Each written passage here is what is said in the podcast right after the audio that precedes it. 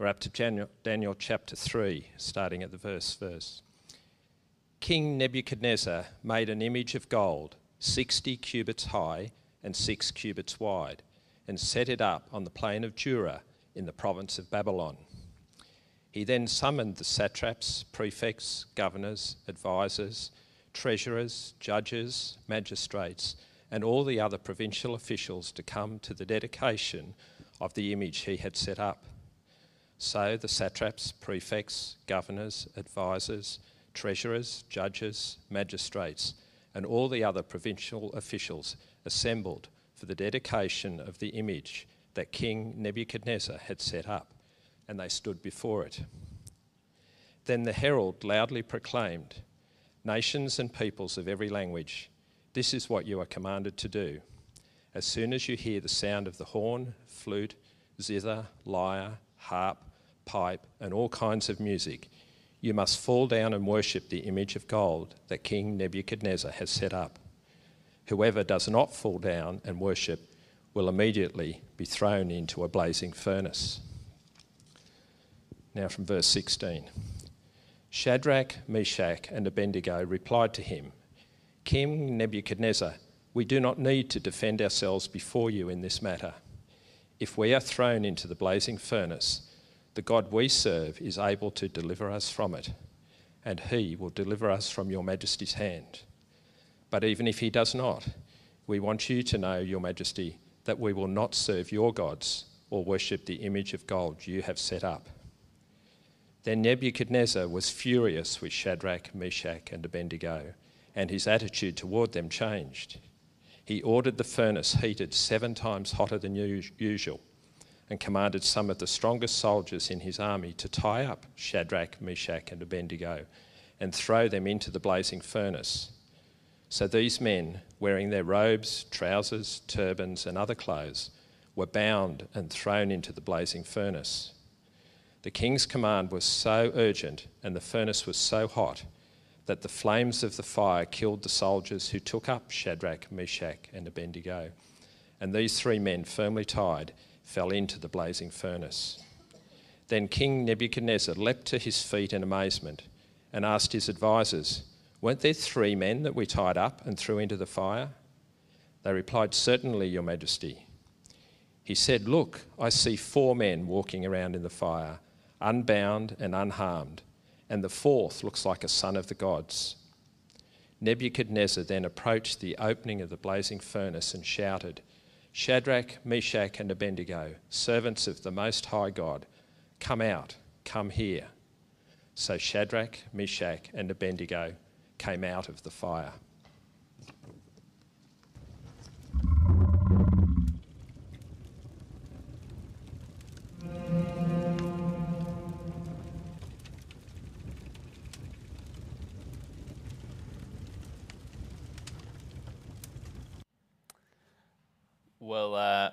I wonder what you were like as a 12 or 13 year old.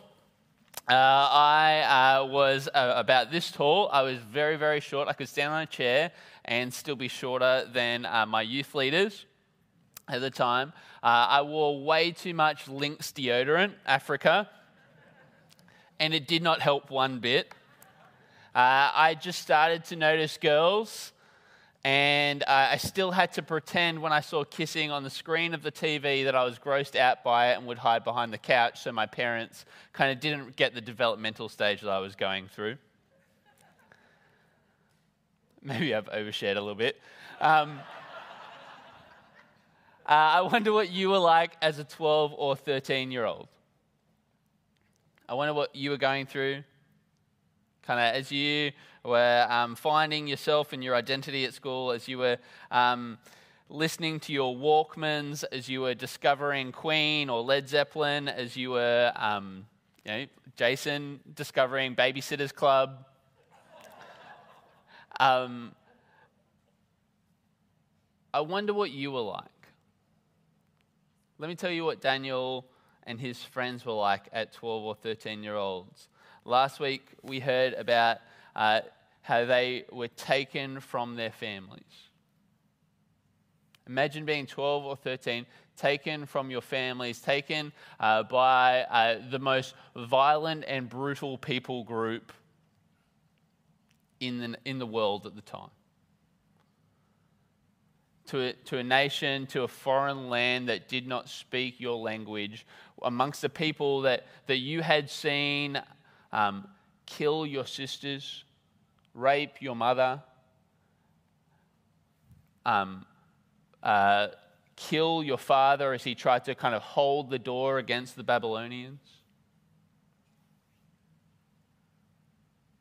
And this is kind of this is Shadrach, Meshach, and Abednego. They're kind of figuring out how do we we, we are now in this foreign land amongst our enemies to a very real degree. And last week we heard how they kind of were struggling with this and seeking wisdom to figure out what battles do we fight? Where, where, do we compromise and where do we stand firm? And today kind of follows a few years later as they have grown in Babylon and yet remains in Jerusalem. in our narrative, Nebuchadnezzar, uh, the most powerful man in the world at the time, builds uh, this giant statue, builds this giant kind of needle like um, tower. It's um, nine foot wide. So um, I think I'm, I'm about nine foot. Uh, so think of that wide, and it is nine stories high. So picture that nine foot wide, nine stories high. Even just the fact that it doesn't fall over should speak to the power and brilliance and engineering ingenuity of the Babylonian Empire and Nebuchadnezzar as king.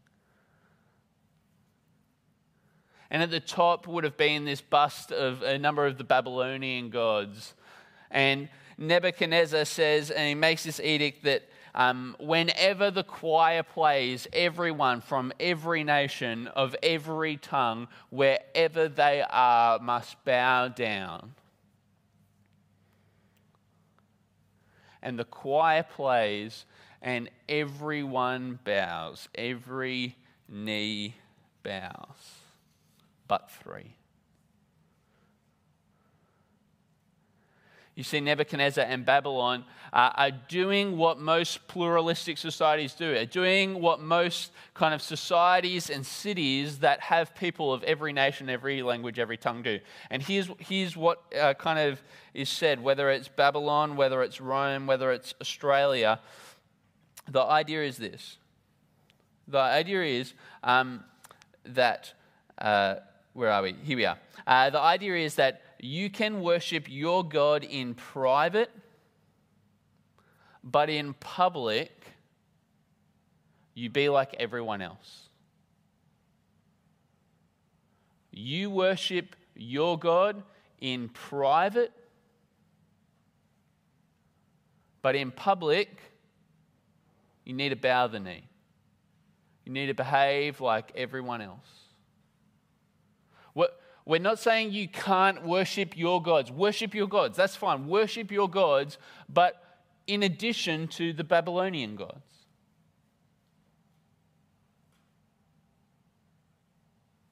Do whatever you want in private, but in public, you play the game. You play the game of the city. Um, back a number of years ago with the Israel's Folau saga and, and, kind of think what you will on what he said or what he did, how he did it. You know, we, we can debate that. Now It's not really the time, but um, Rugby Australia said this when they kicked him out of the Wallabies. They said, We have nothing against him being Christian. But in public, in public, he is not allowed to express his beliefs in that manner. So, in private, you can believe whatever you want, you can hold to whatever you want, you can express whatever or however you want, but in public, you can't. Peter Singer wrote a fascinating article in uh, a Melbourne newspaper. Uh, Peter Singer is probably Australia's most famous atheist. Um, he, uh, um, he very uh, fervently holds to the fact that there's no difference between uh, people and animals to the point where he kind of self quotes and self acknowledges that there's no difference value wise between his uh, baby daughter and his pet rat a man of, like, as disturbing as that is, you've kind of got to acknowledge the integrity of his thinking, right? And his worldview. He's playing it out. And he writes this paper, he writes in this newspaper, and he says, um, saying that Christians can be Christian, but only behind, but only in private and in private, they can express whatever they want, they can be whoever they want, they can worship whoever they want. But in public, they can't express what they want, they can't say what they want, they can't display what they want. Peter Singer said, That sounds exactly like what we said 20 years ago to gay rugby players when we said, you can, you can be homosexual, but you just have to do it behind closed doors. You just have to do it in private. And you can kiss whoever you want, you can express whatever you want, you can display whatever you want, but you do that in private. In public, you play the game of the city. And what Peter Singer was saying is it's the exact same thing. There's no difference. Just as tragic and oppressive as that was, it's just the same game. And this is what Babylonians doing, uh, Babylon's doing. This is what Nebuchadnezzar is saying. You can worship your gods as long as you do so in addition to our gods, that in public you bow the knee. And Shadrach, Meshach, and Abednego, they, are, they haven't tucked themselves away into a small room or a monastery. They are, they are thoroughly involved in Babylon. They're thoroughly involved in the life of the city. They are, they are part of the culture. They're doing what Jeremiah 29 says, which is hey, these people that have oppressed you and stolen you from the land, love them. Live in the city. Work in the city. Pray for the city. Pray for their good. Work for their good. Be part of the city and the culture. And, they are doing that. They've taken Babylonian names, they've, uh, had a Babylonian education. But when asked, when told to keep their faith private, they say no, and, and we don't care what you're going to do to us when told that they must not just uh, not condemn the Babylonian gods, but when told that they must participate and affirm the Babylonian gods as good and great, they say, We can't do that. We can't affirm what is evil.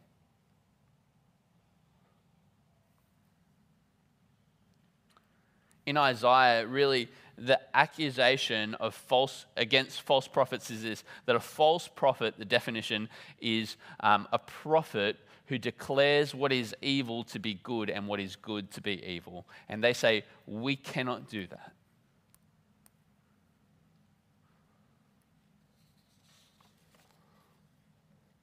And Nebuchadnezzar is filled with anger, he's filled with fury, and so he calls them before himself and um, verse 17, he says, um, who, well, verse 15, he says, um, Who will be able to deliver you from my hand? What God can rescue you from my grip, from my judgment? What God can deliver you? It's kind of eerily foreshadowing, isn't it? Just like it echoes and just soaks. Uh, it just echoes Pilate before Jesus. Who can deliver you from my judgment? Who can deliver you from my hand? Who can rescue you? You are within my, the palm of my hand. And verse 17, some of my favorite verses in all of the Old Testament Shadrach, Meshach, and Abednego respond If we are thrown into the blazing furnace, the God we serve is able to deliver us from it, and he will deliver us from it. But even if he does not, we will not serve your gods or worship the image of gold you have set up. We believe God can save us. We believe God, God will save us. But even if He doesn't, we won't bow the knee. E- even if we are thrown in one by one and we die screaming in the flames, we, w- we will not bow. Even if we leave our wives as widows and our children as orphans, as much as we don't want that, we will not bow to these gods. We will remain faithful to the God of Israel. It means losing our job, if it means uh, a skin boiling inside our veins, we will not bow the knee.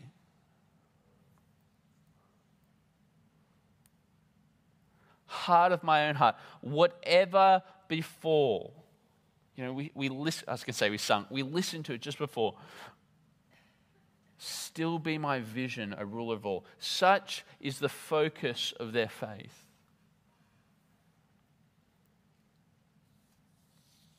And so Nebuchadnezzar is filled with anger. Literally, it says that his face just distorts in anger.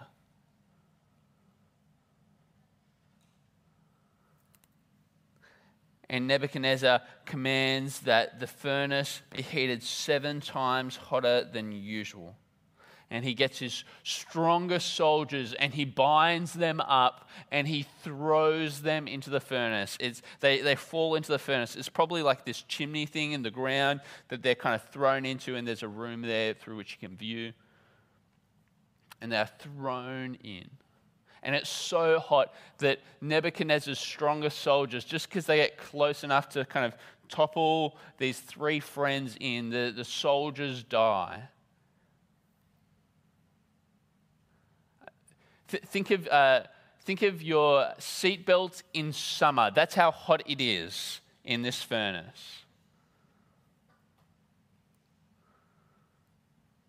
And then King Nebuchadnezzar, he kind of uh, I think the idea is he kind of ascends to this place where he can kind of look in. And as he looks in, he see he's just floored by two things. He sees the three of them just, just walking around, unharmed, unbound. And he sees a fourth man. And, and the fourth man, he says, looks like the son of, a, of the gods. Literally, the word he uses is Elohim, which is the Hebrew word that's used for God. The Son of the gods. That, that this God that Shadrach, Meshach, and Abednego have stood for, that he has not abandoned them to the furnace that he has not abandoned them to the flames, but rather is with them in the furnace. He is with them in the fire. And so, um, Shadrach, uh, so King Nebuchadnezzar calls them out. He says, Come out. Come forward, come forth.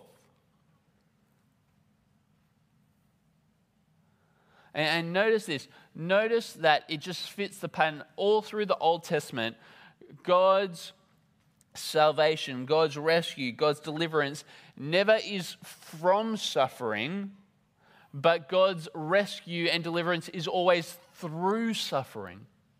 It's always through judgment.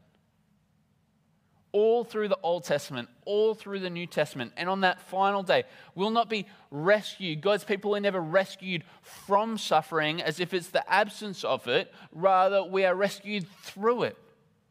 We are rescued through judgment. You will be rescued through judgment on that final day, not from it, but through it by the blood of the Lamb. That you will walk through it like, um, like one of those big fire blankets over you, that you can walk through the flames. And so, uh, not only are they not abandoned in the fire, but he is one who has entered into the fire with them and delivered them through it to the point where they come out and not even a hair on their head is singed. And their clothes don't even smell of smoke. Like, just think how crazy that is. Like, have you ever been camping? And you kind of sit around the fire and you come back and your clothes stink of smoke for days.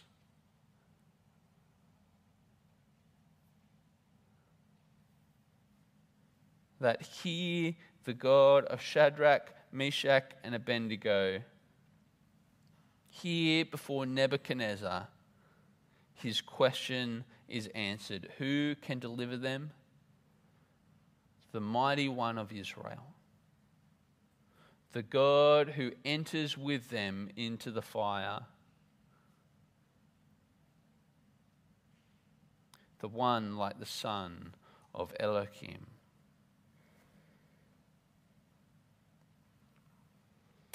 Jonathan Edwards uh, is an old preacher, and he um, writes uh, reflecting on uh, Jesus in the Garden of Gethsemane before the flames. Jonathan Edwards kind of is reflecting on Jesus trembling in the desert, and he kind of acknowledges from the forefront, and he kind of says, um, he says, This is just what I think is happening in the garden.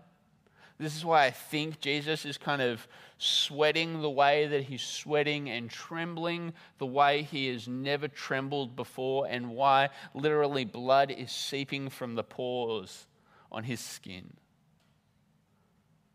And in his final moments, in his final hours, that, that in the garden, that Jesus gets a snapshot, gets an image of what is to come. Of what he is to face.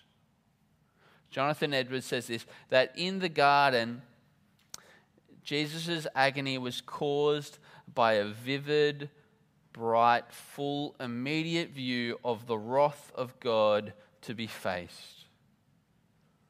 The Father, as it were, set the cup down before him.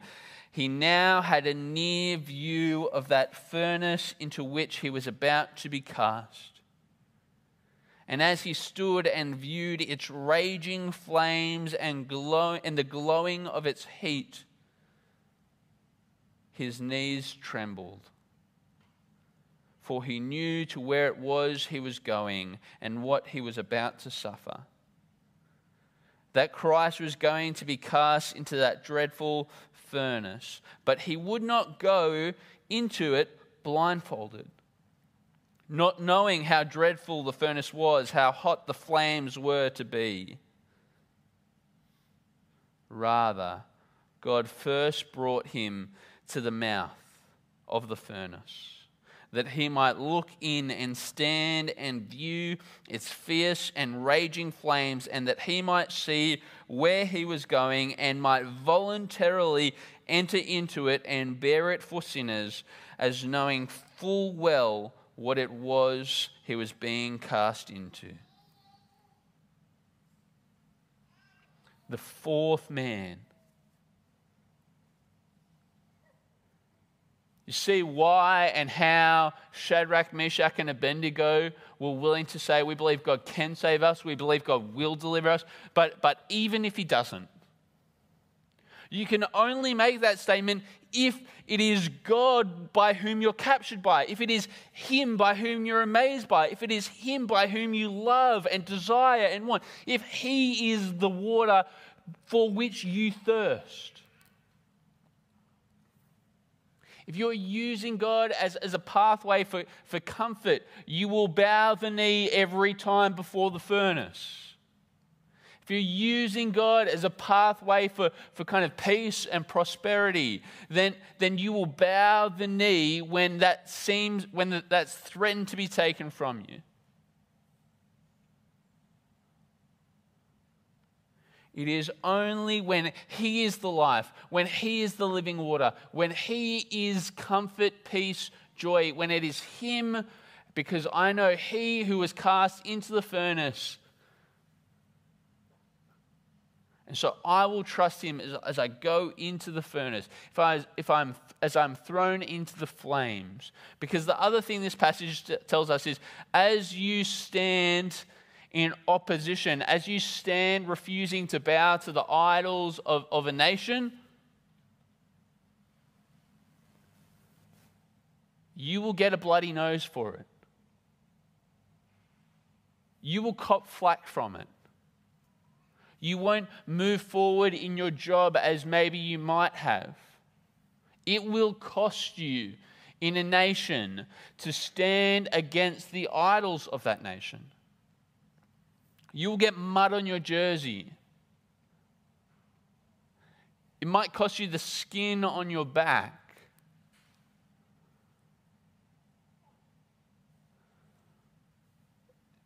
On that final day, like, I can use another rugby illustration, uh, imagine a grand final on a rainy day and you play and you play and you play and you go into the sheds afterwards and you don't want to be the person in the sheds on that grand final day with a clean jersey.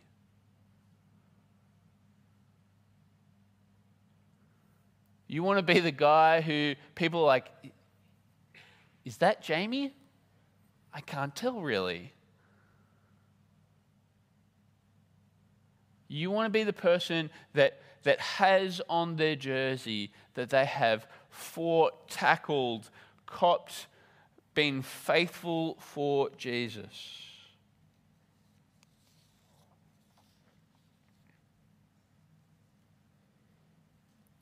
For we see, for we see here that the God of Shadrach, Meshach, and Abednego, our God, can, will, and is able to deliver us from the flames, from the furnace, and even from death. That he was cast into the furnace so that we who would otherwise burn would not even smell of smoke. So the, so the weakest and the feeblest and the littlest of us might be able to close our eyes in death, knowing that he who is faithful, the fourth man, will deliver them through.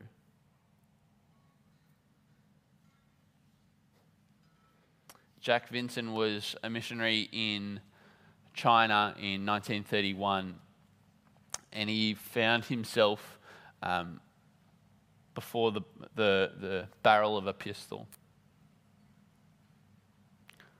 And as he was on his knees there, the Chinese captor was waving it in front of him and mocking him and said, Aren't you afraid?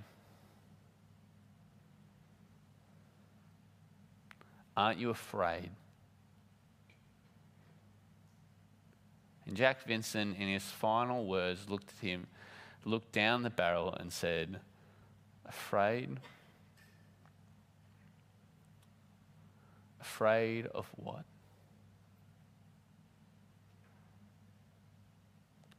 Shoot me if you will, I will go straight to God.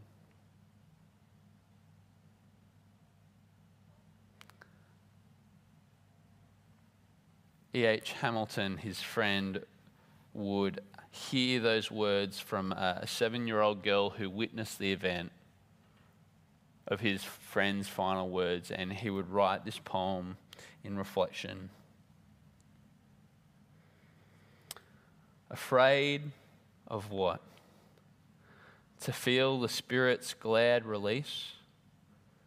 To pass from pain to perfect peace? The strife and strain of life to cease? Afraid of that? Afraid of what? To see, afraid to see the Saviour's face, to hear his welcome, and to trace the glory gleam from wounds of grace. Afraid of that? Afraid of what? A flash, a crash, a pierced heart, brief darkness, light, O heaven's art, a wound of his, a counterpart. Afraid of that? Afraid of what?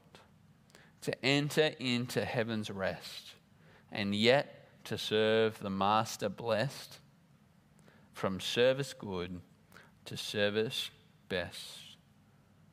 Afraid of that. Let's pray.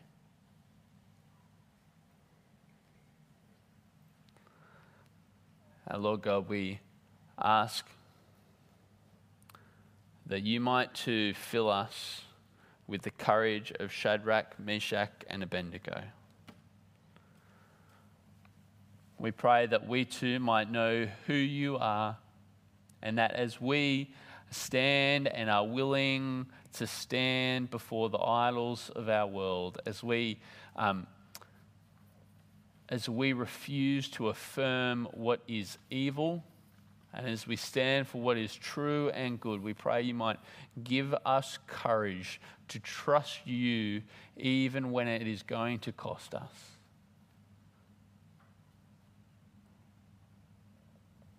We thank you that you are the God who, who chooses not just to, um, who chooses to enter into the flames and the furnace with Shadrach, Meshach, and Abednego, that you are the God who chooses to enter into our suffering and our mess and our brokenness and the trials and suffering and hardship that, that many of us are going through even now.